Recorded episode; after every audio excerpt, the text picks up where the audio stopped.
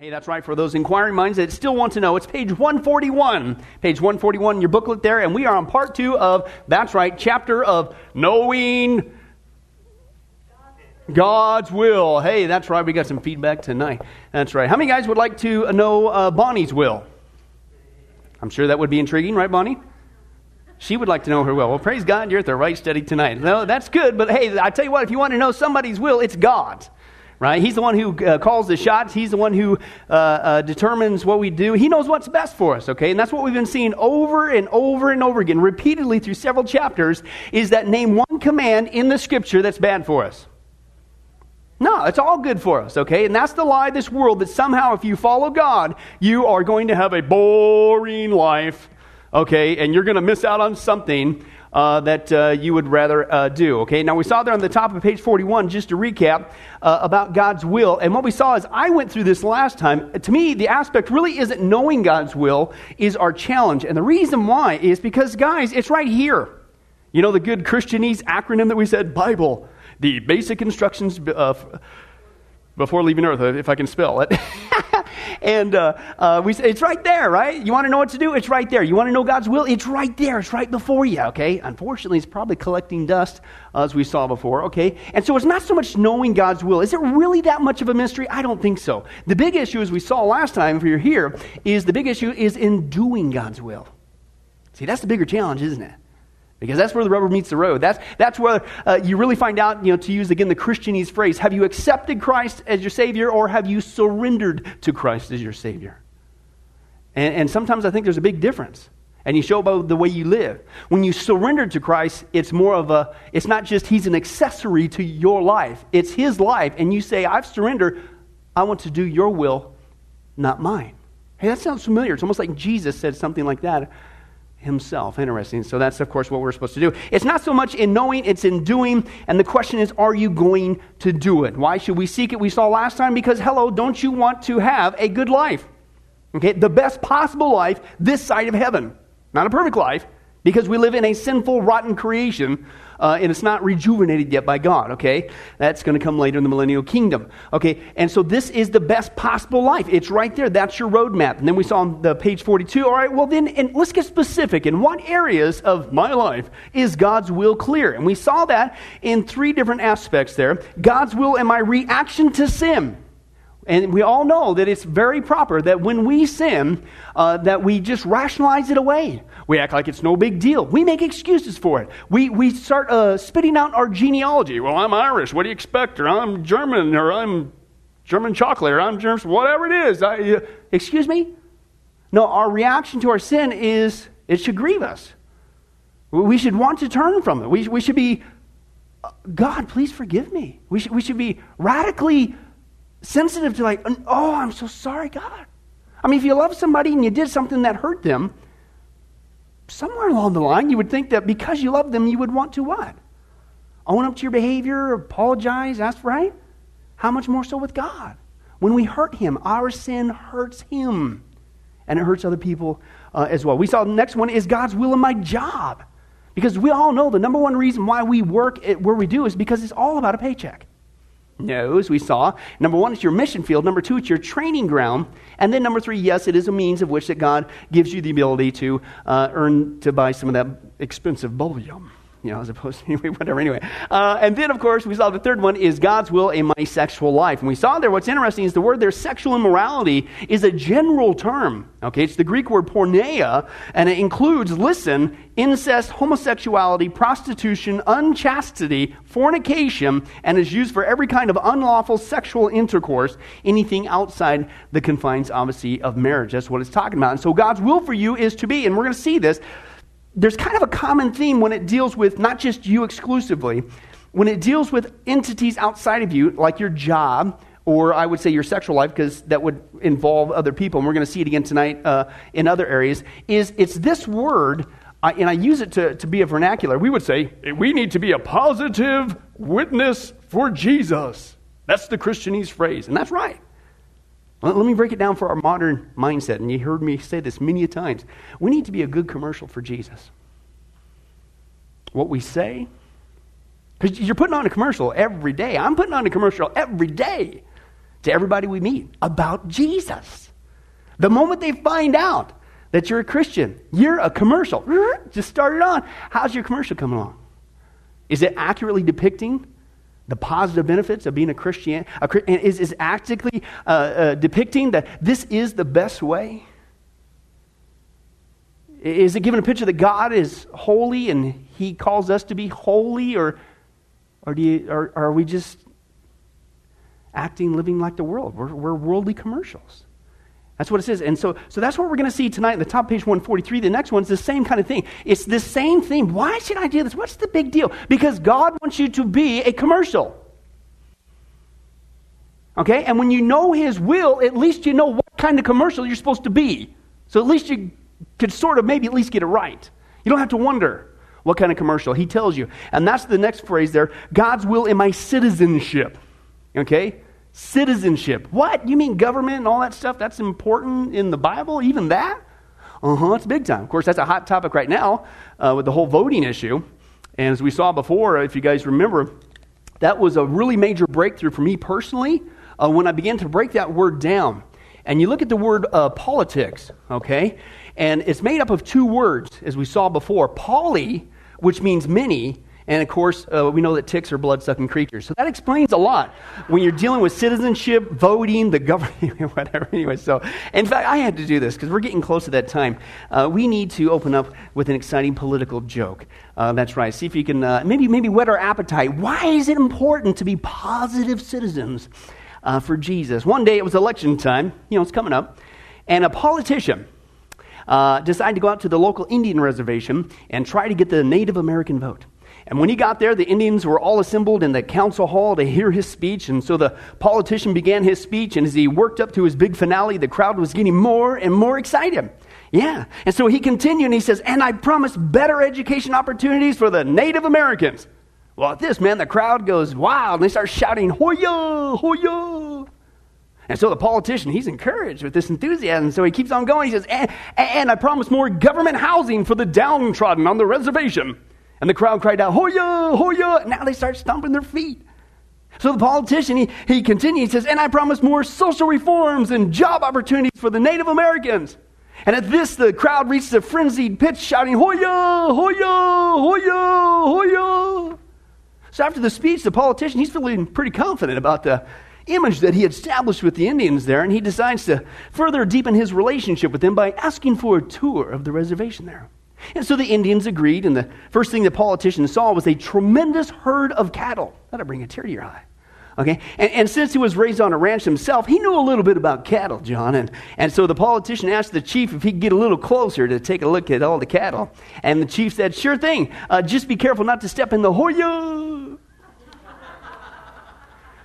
Yeah, you got to be careful sometimes. They say one thing and do another, and we don't dis- we don't always agree. Okay, now that's what we're going to see in our text. Believe it or not, there is when it comes to citizenship, that doesn't mean that whatever the government says you do. All right, there's actually a trend in the church that oh no, it's what you're going to do. It. Oh. I just watched a video today. It's from uh, Chuck Colson. Of course, he's gone to be with the Lord uh, recently, I believe, and uh, but in his ministry, and uh, one of the last things he was working on was what's going on with our government's healthcare system with the Obamacare system, and uh, that they are, are now, as of August 1st, according to this video report from his ministry, um, not churches yet, they haven't gone that far, but they've moved in one step closer. Any organization, not church, any organization though, let's say you're a Christian business order, you have to abide by and provide for your employees in this new ruling, uh, uh, the Obamacare, that means that you have to put your hand in and help pay for abortions and sterilization. It's happened. And if you know anything about the mandate, it's you start at the extremes and work your way in towards the ultimate goal. Yes, not churches yet, but can I tell you something? It's, pro- it's coming. Okay? So what do you do? Well, I guess they said to do it. No, you don't. So there's a balance here, and we need to understand that because remember, the whole premise is again, we're, we're supposed to be a good commercial for Jesus. Okay, but that doesn't mean you compromise the Word of God, and that's the balance, and that's what we see here. Uh, Peter also, at the top of page 143, also gives us some insight on something that is clearly God's will for our life in his first epistle, which is the wife of the apostle, right? No, Byron, that's, that's good, but no. Uh, in the first epistle, he writes, uh, means letter, uh, submit yourselves to the Lord's uh, sake to every human institution, listen, whether to a king as the one in authority, or to governors as sent by him for the punishment of evildoers and the praise of those who do right. For such is what? the will of God. Remember we saw before? If only I knew God's will. It's so elusive. Oh, if I only. Well, really, He wants you to have a proper attitude towards sin. He wants you to be a positive witness in your job. He wants you to live a holy life emulating Him. And this is His will. You are to respect the authority, even the secular authorities that are over you. And it's, it's kind of common sense. He, he leads into that. I think there's more to that in, in uh, Romans 13 about the one who straps the sword on your side. I don't know about you, but I am glad that we have an army, and I'm glad that we have a police force. Anybody, can you imagine if we did not have them? we wouldn't have anything that we have today. Other countries would come in and get us, number one, militarily. Okay, number two, even just locally with police, it'd be utter chaos. So I'm glad. Now, guess what? Did you know that not all military personnel and not all policemen uh, are Christian? We still give them respect. God's actually the one who has given us government. Okay, it'd be nice if it was godly. Our uh, uh, country was founded on that. It's gone by the wayside. That's a whole other topic, but we're still supposed to respect that. I may not agree with the president uh, in the office, okay, and I don't have to agree, but I will respect the office. Okay? Don't have to agree with the man, but I will respect the office. Okay? Is what's going on there. And this is the balance that he's talking about. For such is the will of God that by doing right you may listen. What? Listen, I'm going to translate this for you. Be a commercial for Jesus. You may silence the ignorance of foolish men. Okay? How we act in civil society is a witness for Jesus Christ. Thus, as Christians, we are to be model citizens. Is your blank there? Model citizens. We are to be in submission, okay, submission to our human governments by following the laws, by paying taxes, praying for them, okay, and being involved in the voting process, okay? That's my pet peeve every time around this time of year is, uh, hey, I'm all for believe you me. Well, we still got the freedom to do so. You better be active in politics, Christian. Just don't compromise. Okay. But the other, t- the other pet peeve of mine is all of a sudden you get all active and you'll sit there and you'll, you'll bust your back. You do all kinds of things. But how much the rest of the year are you witnessing, serving the gospel? Because really, the, the solution to the ills of our society is spiritual. And if we can get our country back on track with Jesus Christ, that's a lasting change. So again, I'm not throwing the baby out with the bathwater. Please, please, please get involved. Be responsible. Do what we got to do. But don't throw the baby out with the bathwater. And there's that balance there. We need to be those positive uh, commercials, he says there. And uh, in, in the voting process, only in those areas when God's law and man's law conflict, as your blank there, do we not obey our government officials. Let's read that text, Acts chapter 4. Turn your Bibles. Acts chapter 4. That's the book for lumberjacks. Right, Orson? There you go. Just shake your head. It works. Acts chapter 4. He used chainsaws, though, John. Acts chapter 4. And let's read, it says 19. Let's actually back it up in the context of verse 18. Acts chapter 4. Okay, verse 18. And here's what it says Then they, cited, uh, they called them in again and commanded them not to speak or teach at all in the name of Jesus. And all God's people said, Absolutely, government said it. I have to be silent. Can't witness. Can't do nothing. Got to keep be a secret agent Christian for the rest of my life. No, what's the Bible say, folks? Here's what he says. He says there, uh, he says, where are we at? Right here. Here we go. but Peter and John replied, Judge for yourselves whether it's right in God's sight to obey you, civil authorities, rather than God. For we cannot help speaking about what we have seen and heard. In other words, that's just one passage when the rubber meets the road. And yes, you respect the civil authorities. Yes, you be that model citizen. Yes, you uh, enjoy and be responsible with your voting privileges currently and the freedoms that we currently have, and that many men and women around uh, the world in our history have died and fought and sacrificed for. Yes, be responsible with that. But if the government asks you to do anything contrary to the Word of God, no. Respectfully, no. That's the balance. Okay? Because compromise is not a good witness for Jesus Christ. And that's what it's about. It's not just about us, not just something I got to do. It's a drudgery. Remember, this is what? This is the pathway to blessings. You want a blessed life? You want the best possible life? This side of heaven? Here it is. And this is one aspect of what is clearly revealed in the scripture how you can have it. Yay! Be a good citizen. Be a good commercial for Jesus, not just in your job, but as a citizen. Now, the next one of this, this is, this is uh, one of my favorite things to talk about, uh, is God's will for our suffering. That never happens, does it? We never go through challenges or difficulties. And man, once you get saved, woo, smooth sailing from there on out. Isn't it great? No problems. Everything always works out. Everybody loves you as soon as they find out you're a Christian. yes, I am being sarcastic. God's will myself. What? What? You mean it's God's will for me to experience pain? Uh huh. It's a good thing, believe it or not. Believe it or not, suffering is a pathway to blessing.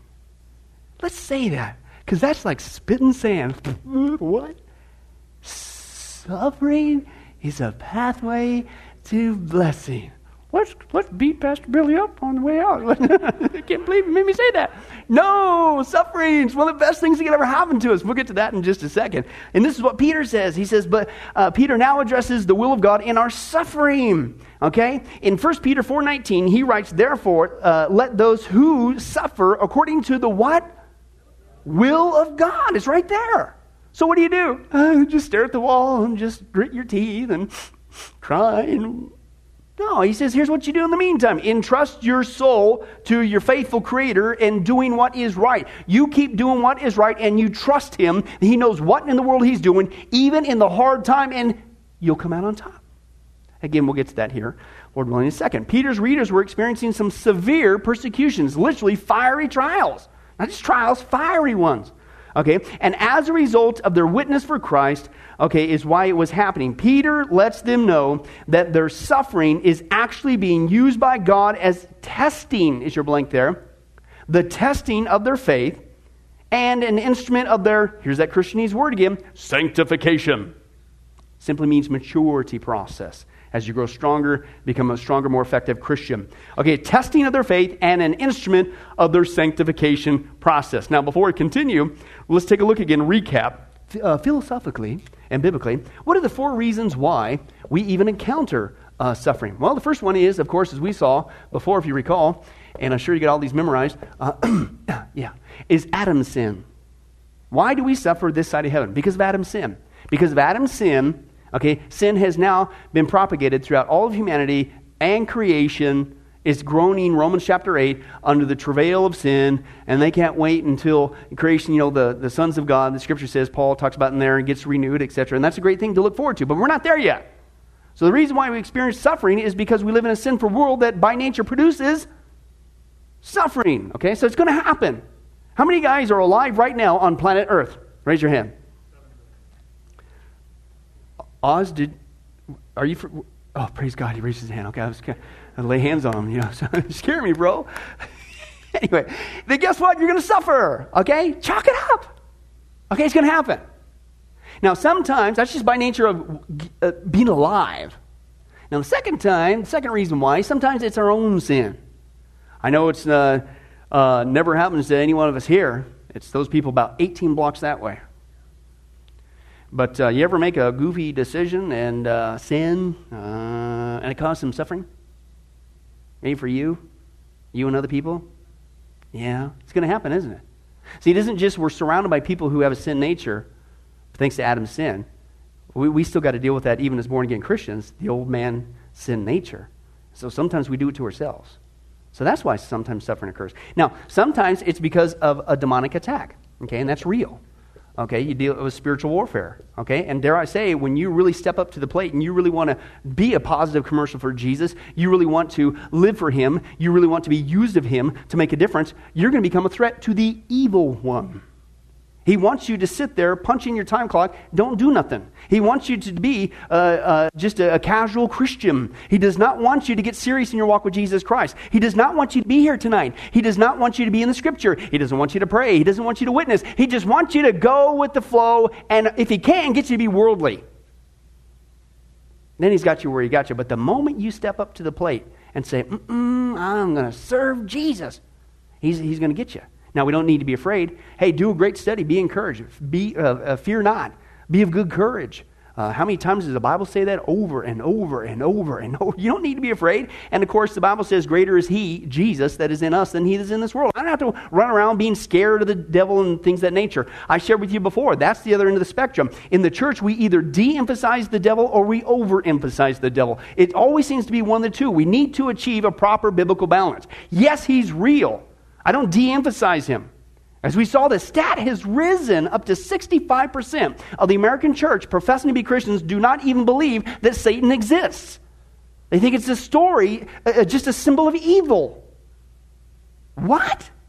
And then you think, we talked about military, you think about the ultimate because this is real demonic attacks, war, spiritual warfare. It's war terminology. Soldier for Jesus Christ. That's a great study. Do a study on uh, military terminology uh, in the scripture. That's a guy thing. Okay? And, uh, uh but you see, it's warfare. This is serious stuff, and he's going to come after you. Okay? It's serious stuff. But if you were him, in military battles, one thing that you would like to have on your side is what's called the old sneak attack. Right? I mean, it's, it's actually a weapon. If you can gain, if you could surprise your enemy, you're way ahead of it, right? You, what better way than to take down and smash the American church than to get 65% of the American church to think you don't even exist? And you just let him sneak right in your midst and he's messing with you. But no, it's not him. Now, the other thing that we'll do is we'll overemphasize him. And I shared this before when I was uh, uh, in uh, youth ministry, uh, when I was in Bible college, and there was this uh, uh, teenager uh, guy named Sam that I was working with, and his mom just got on, shut that so called Christian TV stuff off and pop on your Bible. I'm sorry. Uh, there are some good teachers out there, but by and large, I'm sorry, they're out there to hoke you of your cash and they're false teachers. Okay, well, some of that stuff that goes with it just gets all wild and fanatic. And the devil do this, and the devil calls your flat tire, and whatever, you know, just, uh, and so you go to the other extreme, and that becomes your whole focus. And that's what she did. And he came to me in tears. He was concerned about his mom. This really happened, man.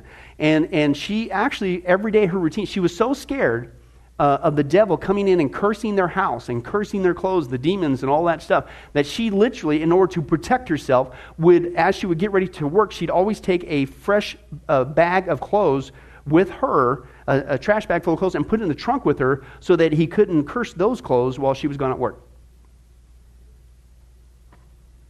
We either overemphasize him or we de-emphasize him, okay, is typically what we do. But it is real, folks, and sometimes you're going to experience that. You don't need to be afraid. Walk around, okay, okay, but don't be foolish and act like he doesn't exist.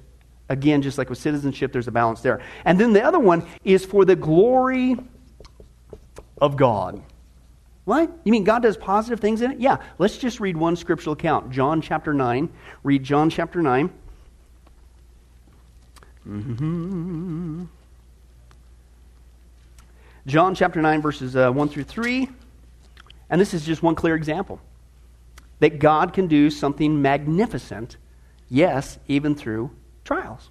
Okay? I don't know about you, but that to me is a great comfort. It's bad enough going through hard times. Uh, what makes it even worse is thinking there's no rhyme or reason to it. Might as well just pour a bunch of salt on your wound. That's not what the scripture says.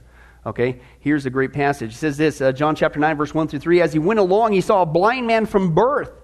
Okay, his disciples asked him, Rabbi, who sinned, this man or his parents? Why is he suffering? Right? Uh, that he was born blind. Now listen to what Jesus said. Hey, it wasn't Adam's sin. It wasn't our sin. It wasn't a demonic attack. Why was this allowed? I mean, there might have been some instruments of that, but who's overarching, uh, seeing, overseeing the whole process? It's God. And Jesus says this He says, Neither this man nor his parents sinned, but this happened so that the work of God might be displayed in his life. Can I translate that for you? For the glory of God. God will not only use us when, when things are successful and when things are great, and when he, He'll, he'll lead, use you to lead somebody to Christ. Woo! That's great. He'll use you in Sunday school class to teach an awesome lesson. Woo! That's awesome. He'll use you to, to do all kinds of great things that we enjoy. He will also bear fruit with you in your pain for you and for other people. Very quickly, famous last words for a preacher, John. Uh, let's go through uh, 20 different reasons why God allows suffering for good. Yay! Okay? The first one is to expose our sin nature. That's Romans chapter 7. Remember what Paul says there? Sure, do, Pastor Billy. Thanks, Jeanette, for that vote of confidence. And what he says there, as we all know, uh, especially Jeanette, is that that's where Paul says, hey, I would not have even known what coveting was unless the what? The law of God, okay, uh, it said it there. You know, and, and he says, and then all of a sudden I saw that commandment and sin in me sprang to life.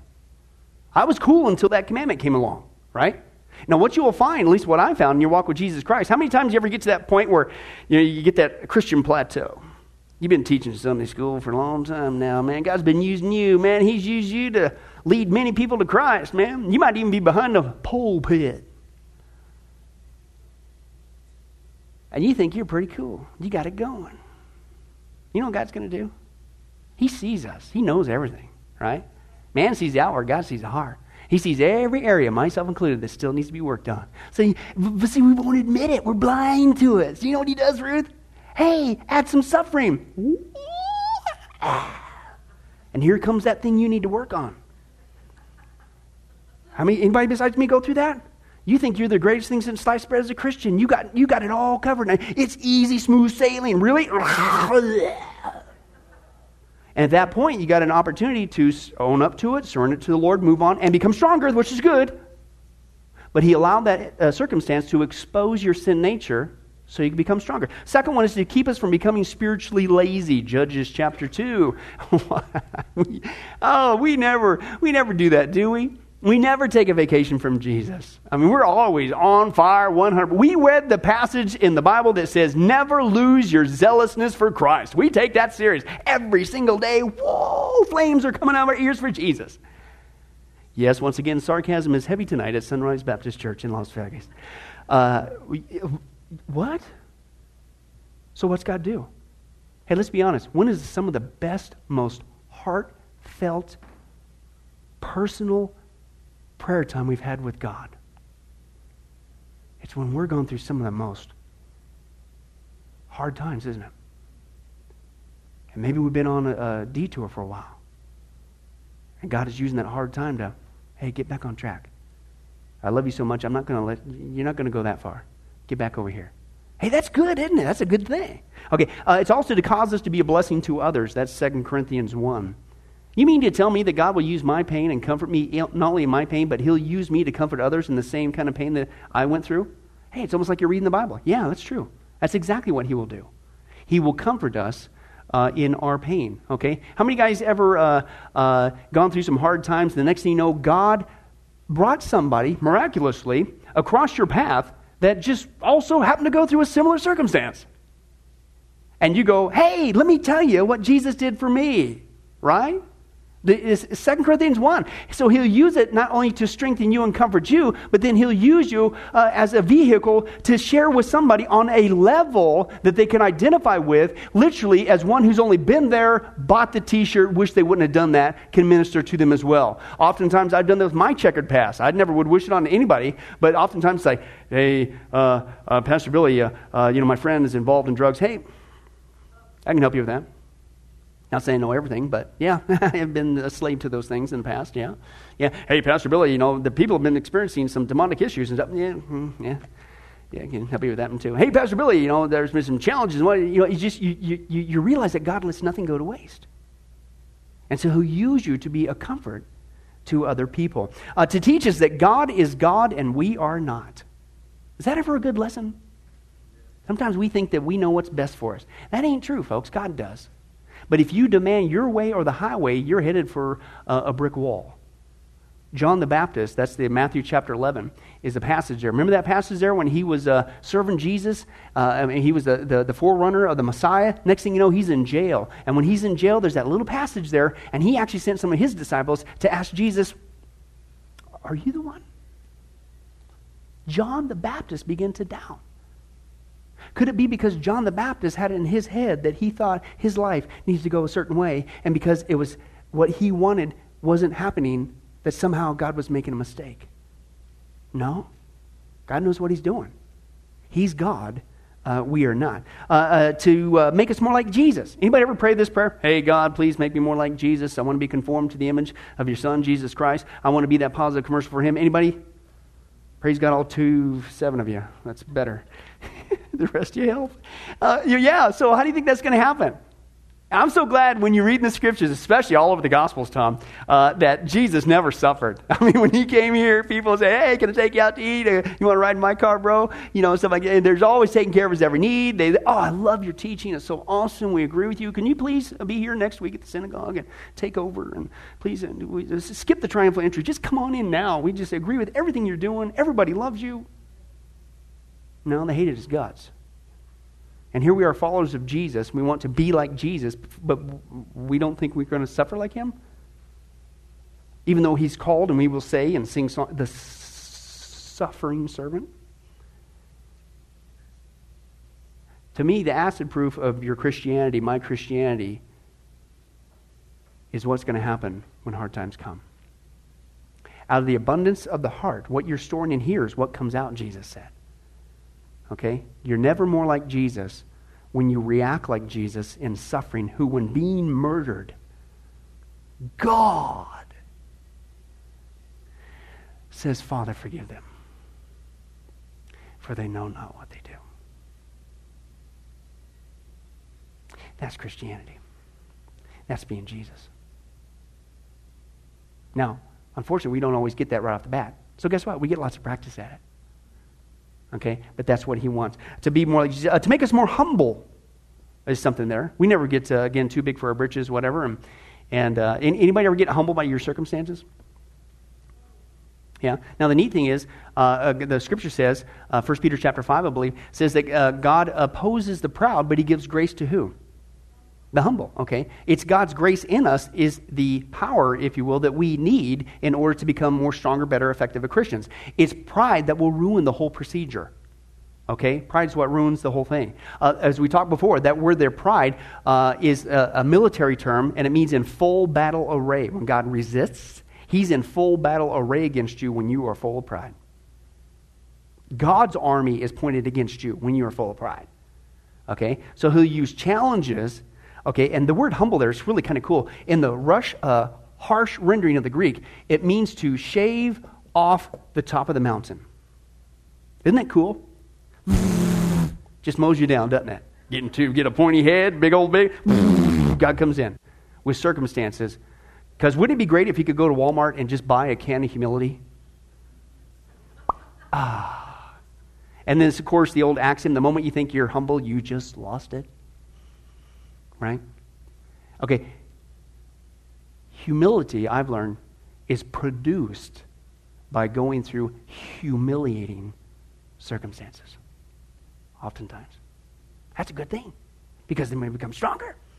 We don't, we're, we don't short circuit the grace of God because we're so prideful. And now God's uh, power begins to flow, and that's a good thing. Uh, to make us more joyful. I mean, man, we never get tricked into thinking that it's the things of this world that brings us joy, do we? Oh, I'm so glad for that. I, this, I just, I, apparently I went to Walmart and got a can of sarcasm tonight because what? must have been right next to that bubble yum gum I had. But anyway, uh, what? Excuse me? No. And so that's an empty, it's a, a, a, a, Jeremiah, I believe it was. And he says, he says, be appalled at this and shudder, O heavens. My people have committed two sins. Strong words from the prophet there to Israel. They have forsaken God, number one. And he says, they have dug cisterns, broken cisterns that can't even hold water. So you turned away from God as your source of strength, and dare I say, even joy. The joy of the Lord is our strength, right? Yeah, yeah but we didn't, really? Is it? And then they, they turn away from God and they turn to the things of this world, thinking that's where we're going to get satisfaction from. God loves us. And if we go on this endless rabbit trace thinking that it's going to be the things of this world, the way of this world, the living of this world is what's going to bring us joy, He'll bring suffering. You ever, you ever try to go down that route? You ever get that new vehicle and what happens after three months? Although they cheat nowadays. See, the new car smell goes away. You can actually buy that now. Cheaters. Anyway, uh, right? You get that new wardrobe. That's kind of cool, looking spiffy, okay? But uh, uh, then it goes away. You get that new doodad, that new toy. That's kind of cool. Yeah, uh, it goes away, right? That's not joy. God wants to give you something that lasts and is there consistently regardless of your external circumstances. Okay? So he'll use suffering to get you steered out of that path. Uh, another thing is he'll make you more loving. Okay, we shared this before. Uh, uh, uh remember that movie Groundhog Day? Bill Murray had to relive the same day over and over again. Okay, that came to my brain one time, and I was going, God, why am I going through my uh, workplace, going through this over and over again? This makes no, absolutely no sense. It's like a just never ending, nonstop, over and over again. And then that that, that video, uh, video or movie went through my brain, and it's like he had to keep. I'm going, oh, okie dokie. And so every day when I get up, and every day when you get up, we pray, oh, I want to be more loving like Jesus. I want to be that positive commercial for Jesus, right? Well, guess what? Every day you get up, and that's your Groundhog Day. You get your opportunity and you go usually to the same workplace and you drive the same route, right? And on the way home, you stop at the same gas station and you come back to the same house and you wake up and, and you get up and you do the routine. You, you go to the same work and you do the same thing. Guess what? Every single day, it's an opportunity to love Jesus. Now, you, you, you get to learn to love like Jesus when, like Jesus, you're surrounded by people who don't love Jesus. See his wisdom? Piece of cake when you love those who love you. Even the tax collectors do that. Even the IRS does that. Right? But love those who don't love you. That's being like Jesus, okay? And so we get to practice that every day. Uh, sometimes to produce a powerful testimony. How many guys love hearing people's testimonies? of how i mean their backs were against the wall man. It was just impossible. There's no way they're ever going to make this thing. And then they share but god you know the famous words but god he came through and all of a sudden this thing happened and this miracle this thing showed up the right time. And you're sitting there going yeah wow that was encouraging. Yeah. Hey can i guess what? Uh, did you realize that god wants uh, and sometimes he'll ask you to take a turn to become a testimony and that's what I've learned. We all love hearing powerful testimonies. We just don't want to become one. But we all got to take our turn, you know. How do you think those testimonies come? Because there was hard times. And he'll use it to be a blessing uh, to other people. Uh, sometimes it's to produce a powerful character, learn to persevere. That's a great uh, a passage. Uh, Romans chapter 5, to persevere helps uh, develop your character. Okay, that means you're going to go through something and you're going to go through it for a long time. Okay? You could go through boot camp for one day or for how many weeks?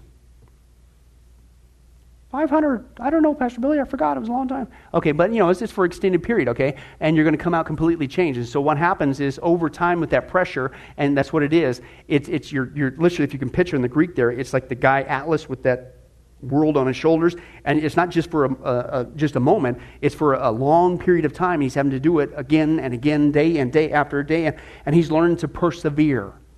How many guys would say that's a good character trait to have in a world full of suffering? That I'm not going to quit. I'm going to keep moving forward. I don't care how much my sergeant yells at me and I, this pack is getting heavy and I'm on my fifth mile and I'm about ready to crack, but I'm going to be a faithful soldier for Jesus. I'm going to persevere. That's a good quality to have. Okay? Uh, sometimes it's also to steer you into a new direction. Did you realize that God will use suffering to get you into a new direction? Yeah, He does it all the time. Uh, sometimes it's to get you to build your faith. Okay? Wouldn't it be great to have like a David like faith? To take on Goliath? I mean, the dude, most commentators say, was like 12 to 14 years old when he was taking on Goliath, the seasoned nine foot warrior, right? How does a 12 year old on the low end take on that guy? Where did he get that kind of faith? Well, what did he say? My faith has been built up over the years. This ain't the first time I had a conflict. I had to fight that lion, I had to fight that bear, right? So, what was happening? God was building his faith to face the next challenge. And so, when we go through the challenge, he's building your faith. He's what? He's making you a stronger Christian so that, guess what? This probably won't be the last time you encounter suffering.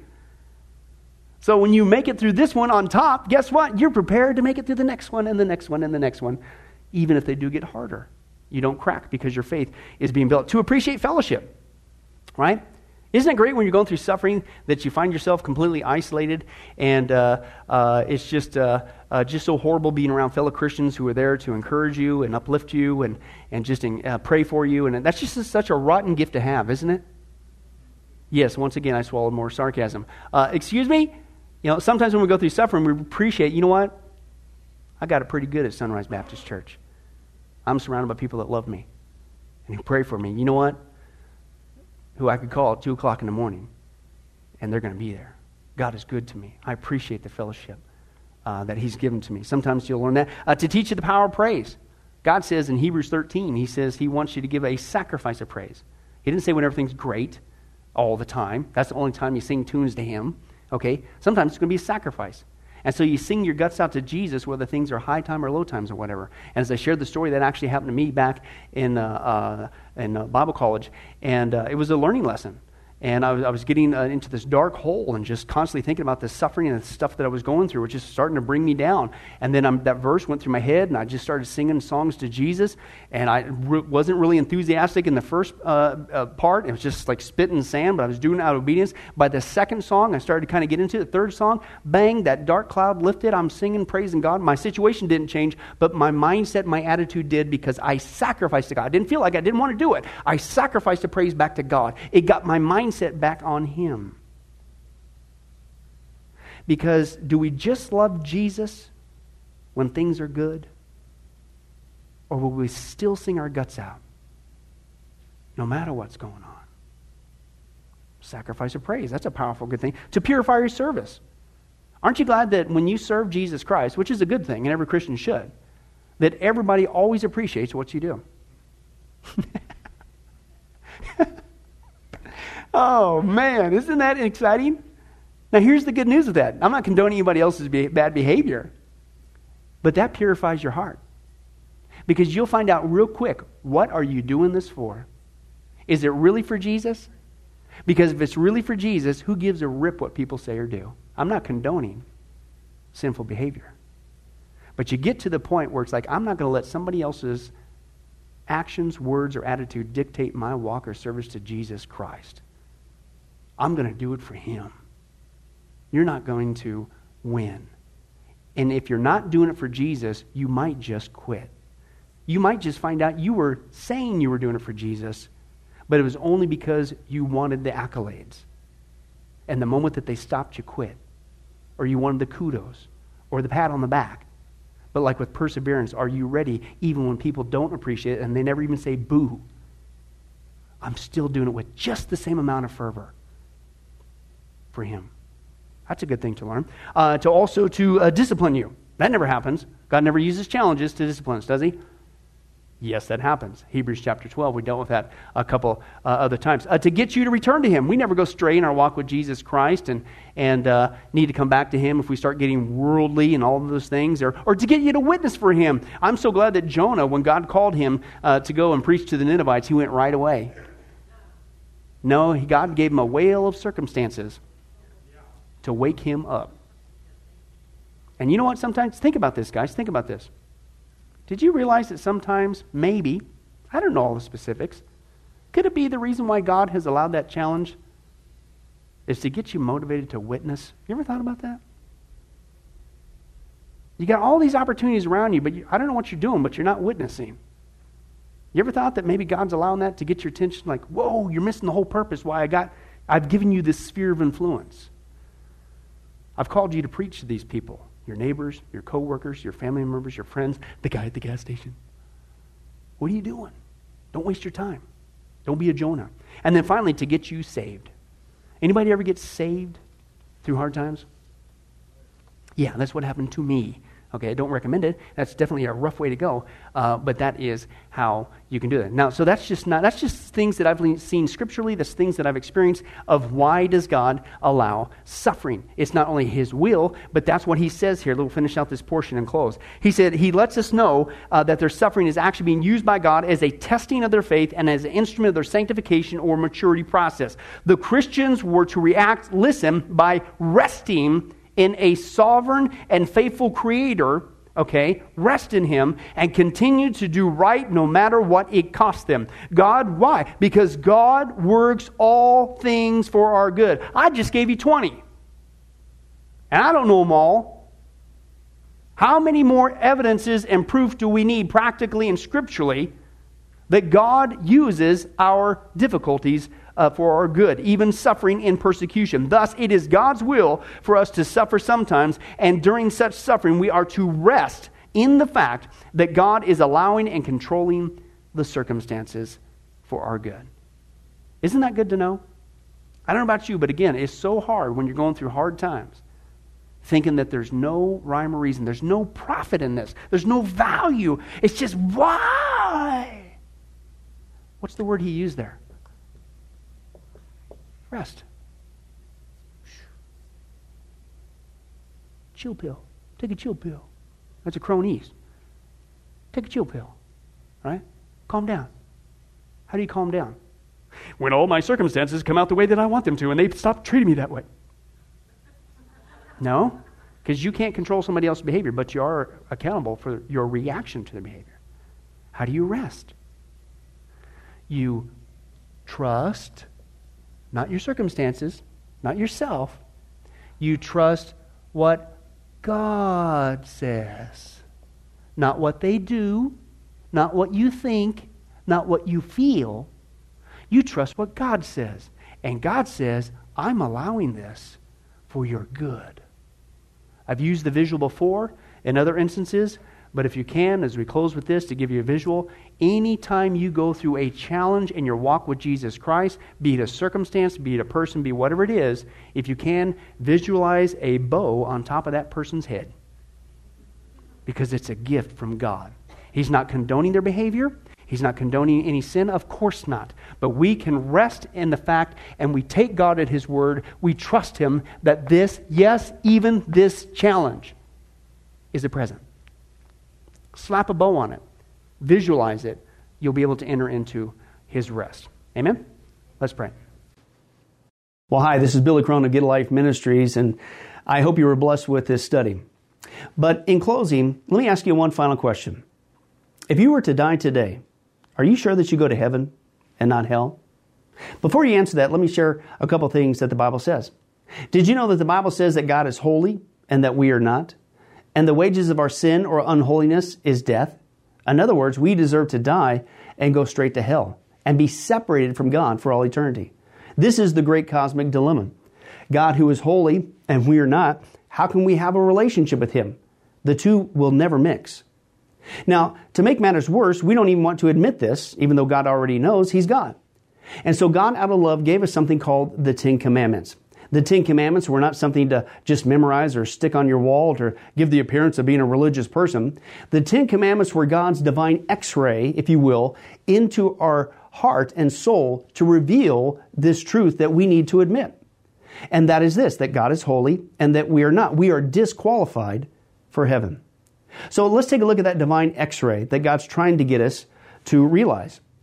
Uh, the, the Ten Commandments, the, the ninth one says, You shall not bear false witness. That's lying. Okay? How many guys have ever told a lie? Raise your hand. Okay? Well, if you didn't raise your hand, you just did. You just told a lie because we've all done that. Well, that makes us a liar. The, another Ten Commandment says that you shall not steal. Don't ever take anything without permission. How many of you guys uh, have ever done that? Well, you guys already said you're a bunch of liars. All of our hands should have went up on that one. If we're being honest, God already knows. Folks, we've all taken something. We've stolen something, right? That makes us a thief. Another Ten Commandments says that you shall not use the Lord's name in vain. He's not just holy, even His name is holy. Hey, folks, let's be honest. If you can believe it, even the name of Jesus Christ uh, has been turned into a common cuss word. Well, the Bible says that's a sin of blasphemy. Now we're a, a blasphemer. The Bible says you shall not commit adultery. And Jesus said, here's his standard. Uh, uh, even if you look at another person with lust in your eye, you committed adultery in your heart. Wow, so now we're an adulterer. The Bible says you shall not murder. And you might think, well, hey, at least I haven't done that one. Really? Again, the Bible says that the sin of hatred, wishing somebody was dead, okay, that, that's the same thing. Uh, it's akin to the sin of murder. It's just you pulled the trigger in your heart, but God sees the heart. Hey, folks, that's just five out of 10. How are you doing? You still think you're going to get to heaven on your own? You still think that you're qualified, that you're holy like God, and you could bridge the gap and have a relationship with Him forever? I don't think so. I mean, what did we just see? You're going to stand before God, and so am I. We all are. And we're going to have to give an account for who we are. Hey, hey God, let me in. Uh, I, am a, I'm a liar. I, I'm a thief. I'm a blasphemer. I'm an adulterer. I'm a murderer. And the scripture is very clear, folks. Such people as these will not inherit the kingdom of God. We're in trouble. But, folks, here's the good news. The Bible says that if we would just admit that, that's the first step. To admit that God is holy, that I'm not, I'm disqualified for heaven, I need a Savior. If we would admit that and then ask for the Savior to save us. That, that's what God was doing with Jesus. God gave us His Son, Jesus Christ. He took the death penalty in our place so that we could be completely forgiven of everything we've ever done and be made holy through Jesus so that we can now have a relationship with God both here and now and forever in heaven. We can become qualified. The, the word that the Bible uses is a word called pardon. That God is willing to pardon us of all of our sins and crimes that we've committed against Him and disqualified us, that disqualified us for heaven. Right? Uh, and we've actually seen this work in real life. Uh, for instance, uh, there's been people who have committed crimes, gone to court, the gavel's been passed. The judge has said, hey, listen, we all know you're guilty. Uh, you even admit you're guilty. And uh, for your crimes, you're going to not just jail, you're going to uh, await in jail to go to the death penalty. And did you know that there actually is a way that somebody could get off of death row? It's called a pardon. The one in the authority, the governor, can grant what's called a pardon for that person's crimes, and they literally can go free. Not because of something they did, because the deeds are already done, you can't undo it. Not because of they tried to clean up their act while they were stuck in the jail cell, because that doesn't change anything. But simply out of mercy, the person who has the authority can give them a pardon and they can go free. And did you know it's actually on historical record that there have been people who have been granted a pardon from the death penalty and they've refused to take it. And so even though the offer was there to be set free, they themselves still had to go to the death penalty. Folks, in a nutshell, that's what God's doing every single day with all of us this side of heaven. While you still have breath, you still have an opportunity to receive God's pardon. He's willing to forgive you of all your sins if you would just receive His pardon through Jesus Christ. Again, that's what He was doing on the cross. The cross was the death penalty of the day. But since we weren't there, and since we can't earn it, it's a gift from God, you have to receive that by faith. Reach out even today from your own spiritual jail cell, if you will, and say yes to Jesus and God's pardon so that you can be set free and go to heaven. The Bible says that if you will confess Jesus as Lord and believe in your heart that God raised him from the grave, you will be saved. Hey, folks, if that's you, don't delay. You may not even have tomorrow. Today could be your last day. Please accept Jesus Christ as your Lord and Savior. Confess with your mouth He is Lord. Believe in your heart that God has raised Him from the grave. And the Bible says you will be saved. Well, this has been Billy Crone of Get Life Ministries. If there's anything that we could do for you, our information and, and number will come up here shortly. And please don't hesitate to contact us. But remember, I hope to see you in heaven. God bless.